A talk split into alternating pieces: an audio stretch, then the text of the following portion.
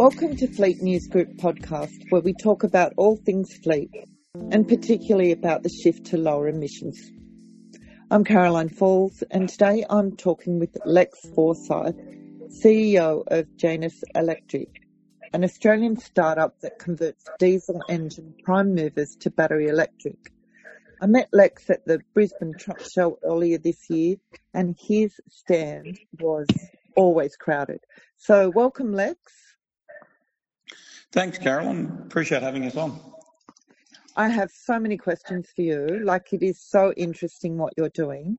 But, um, you know, for the benefit of our audience, let's get you to talk about Janus Electric, when it was founded, how is it financed, and what sort of trucks you can convert.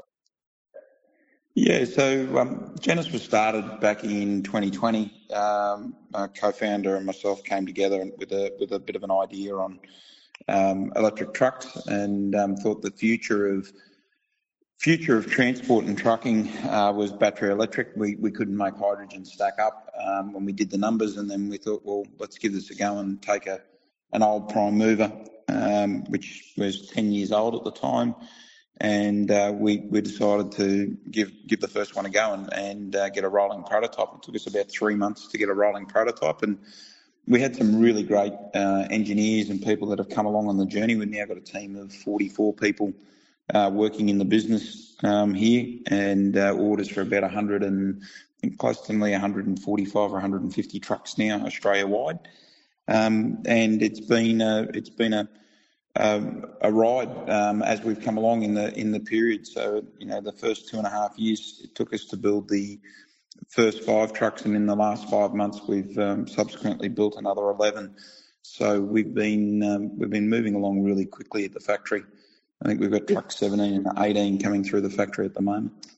So you've been busy, and um, that preempted my next question, like how many trucks. But from a video from the truck show in Brisbane earlier this year, I see that you um, have converted trucks to electric for companies like Cement Australia, CHL, and um, so you've sort of said how many you've done to date, but how many are in your pipeline? And just another question like, what motivates your customers to get the conversion done? Look, I think it's a, there's a number of, you know, there's always a push to zero emissions and, and doing something better, but there's also an economical uh, the economics of it come into play, and it and it makes sense to convert an old vehicle from uh, diesel to electric. Obviously, with the maintenance savings and energy cost savings, um, is their biggest uh, biggest focus on uh, biggest focus is how do we how do we get sustainability that is economically viable? Because one of the things we've got to be mindful of um, as a as a society, it's great to be 100% renewable and sustainable, but if it's not economically viable and it's going to cost us more to do it, you've got to really weigh those weigh those things up, and that's why we, we've we've sort of looked at the hydrogen thing and can't make the numbers work. And you know, our, our customers are telling us the same thing. They they can't see how they make certain zero emission uh, vehicles work. So we we focus on how do we make the environment the beneficial byproduct of what we do. Um, how do we make it make it the the you know it it, it, it is just it, it's just what happens by what we do in our business, and that's sort of the way we've focused the business as we've built it. Um, we we we um, you know I, I, come from a trucking background, and diesel trucks have been in my life since I was a kid. Um, and I come from the transport industry. Bevan comes from the alternative energy industry and was um, built one of Australia's largest biodiesel plants. So and I was his uh, largest customer about 15 years ago in Brisbane when I had a container business. And it, it you know, we we've talked about it, and you know, a, a lot of where um, transport companies suffer at the moment is the lack of margin in their business. So if you can give them something that is cost compelling, where the environmental factor is the by, the, the, the byproduct um, from from them making the change, it, it, it's a natural progression for them to change. Yeah, I, I was curious, like reading through the Janus Electric website and other materials while researching for this talk with you today, how hmm. big a market there is potentially for converting diesel trucks to electric like on your model. So, like I read that the prime movers that you would convert are ideally under 10 years old, as they've got the electronics, and also that the cost of fitting an electric powertrain is comparable to fitting a new diesel engine. So, how many trucks in Australia qualify? Like, how many under 10 year old trucks get fitted with new diesel engines? Yeah, so if you look at Australia, um, there's about 115,000 Class A prime movers registered in Australia at the moment. Of that, um, about 68% of that is less than 10 years old, so in excess of more than half. The the way the fleets are looking at this, are looking at it when the vehicles are due for a diesel engine rebuild. Most diesel engine rebuilds take about three weeks to do in a truck, and somewhere in the vicinity of about 100, well, it, it, between 80 to 100,000 dollars to do the full engine rebuild. Um, particularly if you take in account all the auxiliary services such as fuel pumps, water pumps, turbos, all of those sorts of things that are on a diesel engine. Um, when they do a conversion with us, all that is replaced new, and they also get a new gearbox that goes with the with the conversion. Um, that's a cost of one hundred and seventy five thousand dollars on average to do the to do the conversion for a for a, a line haul metropolitan truck. Um, of that, they get about twenty five thousand dollars back for the gear that comes out of the truck. So the, everything that gets deinstalled when it's when it's parted out um, normally gives them a return of about twenty five thousand dollars. So it's it's slightly dearer to do the conversion than it is to rebuild a diesel engine. But the big cost savings are obviously in energy and uh, maintenance costs because you remove a whole uh, schedule of servicing um, out from the vehicle. You remove a whole B service because there's no oil filters or fuel filters or air cleaners to change on electric motor as you do with a diesel motor. So typically that, that's saving the fleet operator somewhere between 1,500 to $2,000 a service um, that is over and above. And then you've also got all your brake life um, extension and those sorts of things as well with um, the regenerative braking that you get with an electric vehicle that you can utilise the whole time. So the, the battery that you're putting in, or the powertrain that you're putting in, fits into where the diesel tanks were. Is yeah, so the the conversion module goes directly in where the diesel engine is. So that's where the electric motor and drivetrain, uh, the electric motor and gearbox goes basically straight into where the diesel engine comes out of, and then the batteries that we have as a swappable battery go in where the fuel tanks uh, on the um, where the fuel tanks were on the um, on the diesel prime mover. Yeah, I love that swappable battery thing, and I, have got a few more questions about that later. But uh, I mentioned um, meeting you at the Brisbane Truck Show where your stand was very popular. Can you mm. tell me about the reception you got? Like, who were all those people milling around on your stand? Were they small truck fleet operators? Were they enthusiastic, skeptical, believers, mm. or non believers in your technology? No, we had a mixture of all sorts of people on the stand. So we've had fleet owners to truck drivers to uh, uh, customers that our fleets um, are, are, hauling freight for. Um, everyone was very interested in what we were doing, and, and really, even even some of the OEMs were walking past. We were getting a lot of Kenworth dealers walking past, looking at what we were doing, um, and and trying to understand exactly what it is uh, that we we've been doing, um, and and then also asking a lot of questions about the battery technology and how how the system works and and uh, those sorts of things. So it was um, it was a really good and very informative um, truck show. Yeah, I, would like to know what sort of questions they asked you. A lot of it was common questions. Were, oh, how powerful is it? How far will it go? Um, you know, it's the 720 horsepower or 540 kilowatts.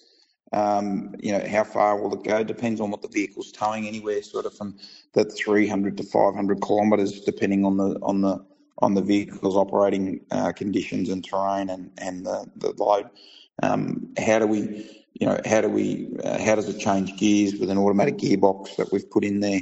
Um, what do, the, do we think the durability of it will be? And, and, the interesting thing with the durability question was we, you know, we're talking to Dana. I've got sort of 45,000 of these motors out in circulation now, done in excess of 2.8 billion kilometres and haven't had a warrantable failure.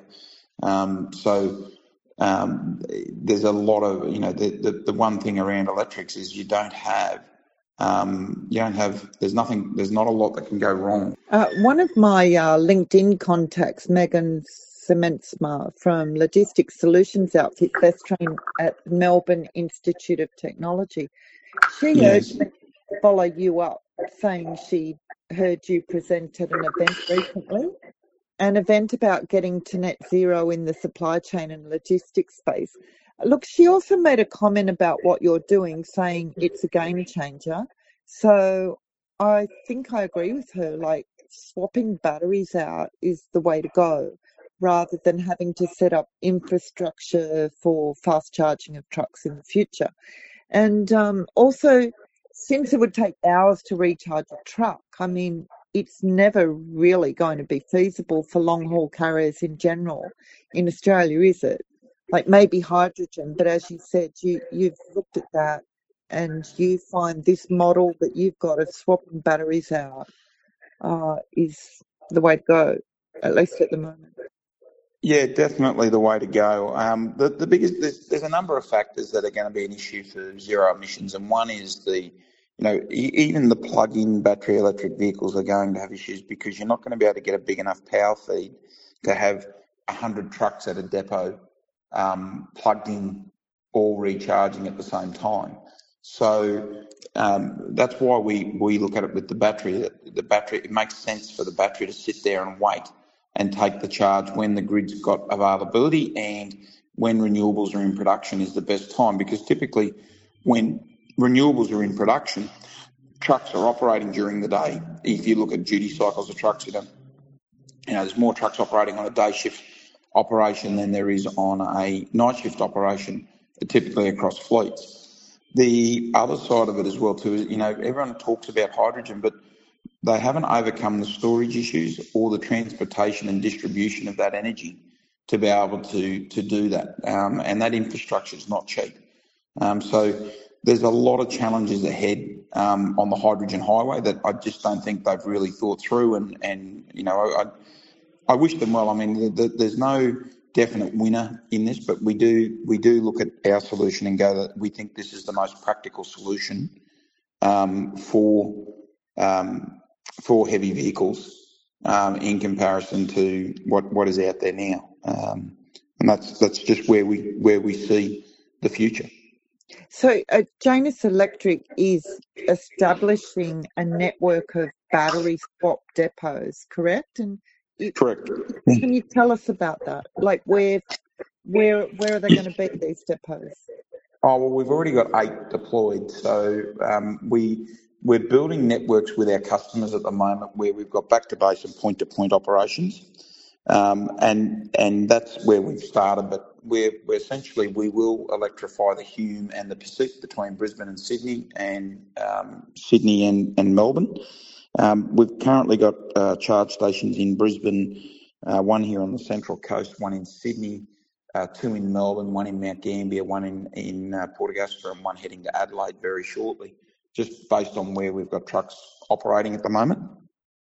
Um, so where that what we're looking at is um, is you know you can't have a scattergun approach to this and, and have this hope. You know we we we've received no federal assistance or state assistance from any of the governments um, across Australia and what we're achieving. Um, so we, we've had to fund this from um, from shareholders uh, in the business and, and equity raises um, to be able to start to roll this network out because we're not getting any funding for assistance uh, with our with our fleets uh, with with our, or our fleets getting any assistance on this journey at the moment. So um, that being said, we've got to put the infrastructure where we get good utilisation of it, and that's the and that's the real key of what we're what we're doing at the moment is we're we're partnering with our fleets to make sure that we put a network together that suits them, and as we build the network, we start to add more locations in. It starts to complete the ends of the network. So, um, you know, with our charge station going into Moorbank in Sydney, uh, being hooked to their huge amount of renewable energy there, that sort of fixes the top end of the Hume for us. With the charge stations in Melbourne, we've got them at the, the bottom end. Now we're just finding a location in the middle, and, and the Hume will probably be done first before we do the Pacific.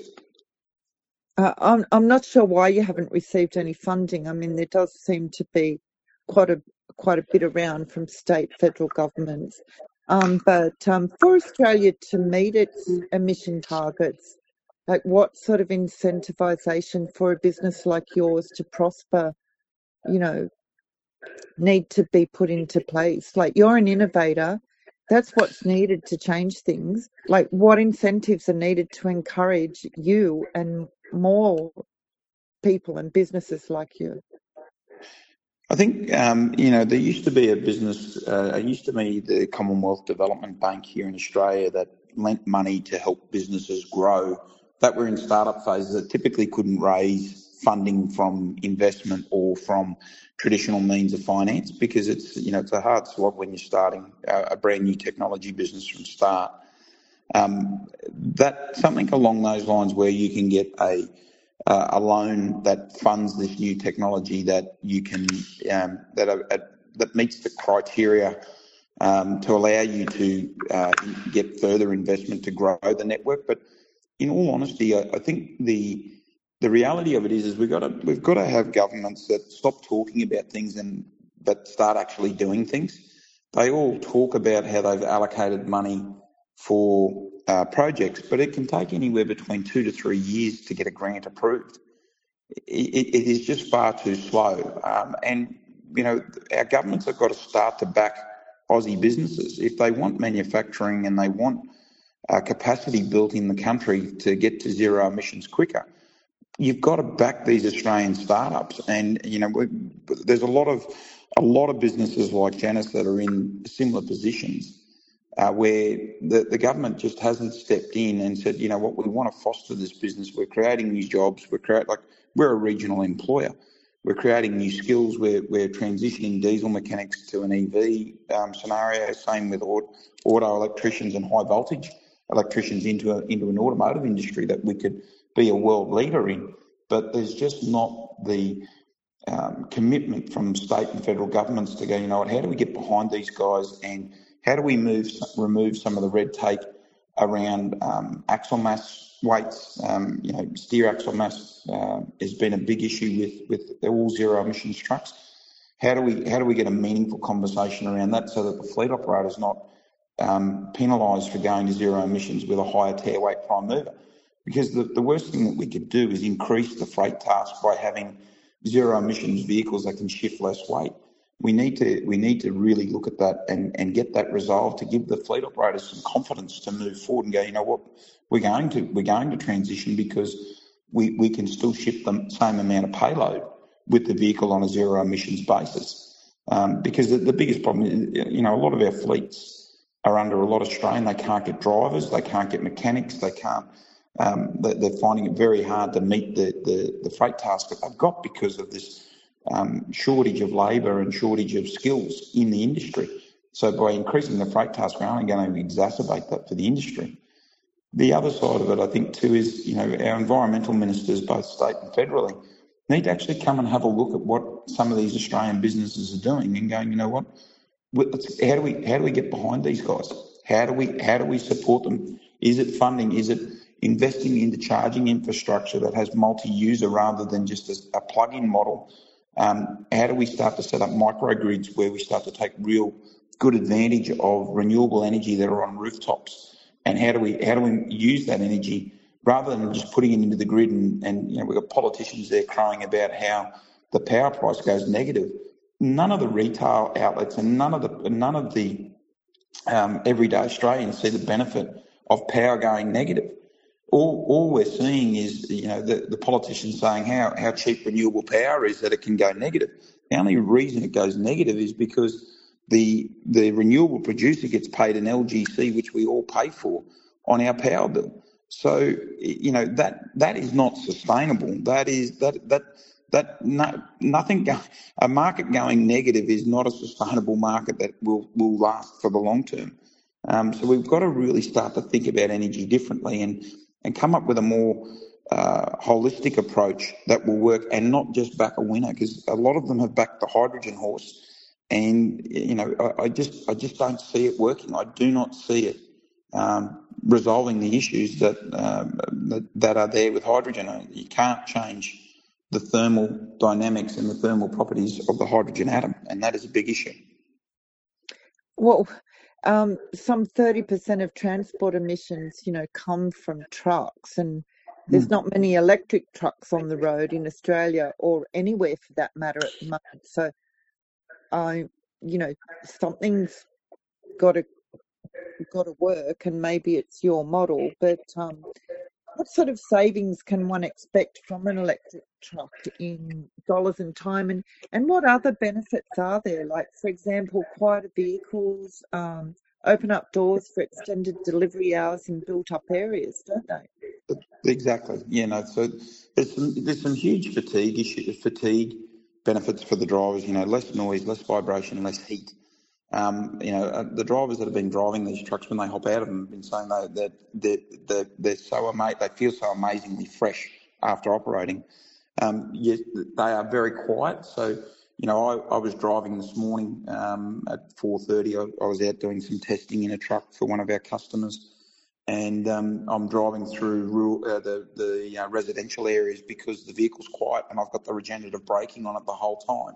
So I have less brake applications, but it, it's a bit like having the engine brake on without the noise um, and saving on maintenance. Um, typically, the fleets will see a saving somewhere between 10 to 30 percent, um, depending on duty cycle and, and energy consumption.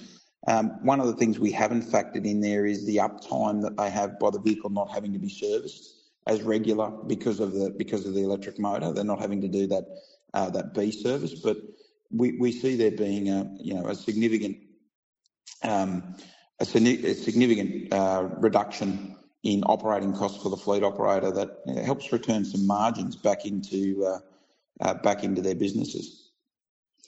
Um, finally, I just thought I'd sort of talk about Janus Electric and the circular economy. So, looking at what you're doing from a circular economy perspective, where you extend the life of raw materials or somehow keep them in the productive economy rather than useless in landfill. Like, can you tell us more about the Janus Electric system and business model where I think you retain ownership of the batteries and, and how that's optimizing material usage and assets and is an example for the circular economy?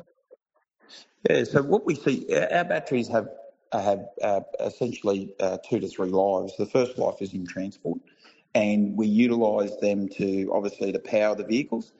And then the second life, once that battery gets down to around 85% state of charge, we then are able to take that battery out and then utilise it in a um, in in virtual power stations and in microgrid opportunities for uh, for um, grid, sta- grid, sorry, grid stabilisation for um, for um, for the electrical grid, and then also utilising it as a virtual power network to supply energy that's been captured during the day and put it back into the grid during the super peak uh, during the during the evening piece where our grid is under strain.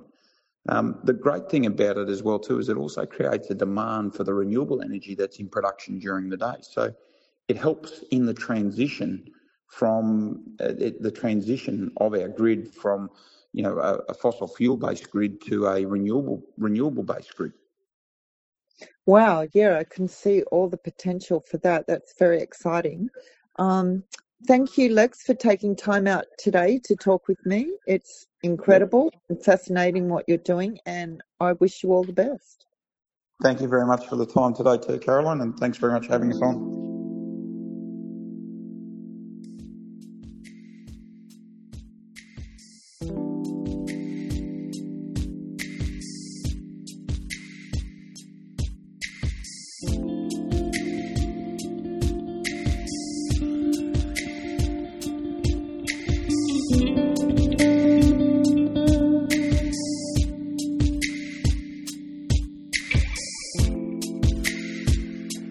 You've been listening to Fleet News Group podcast.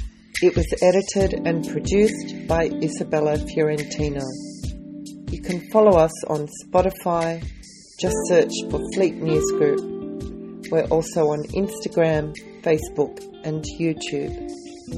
Our website is fleetnewsgroup.com where you can get all of our stories, videos, and podcasts. Until next time, drive safely and take care.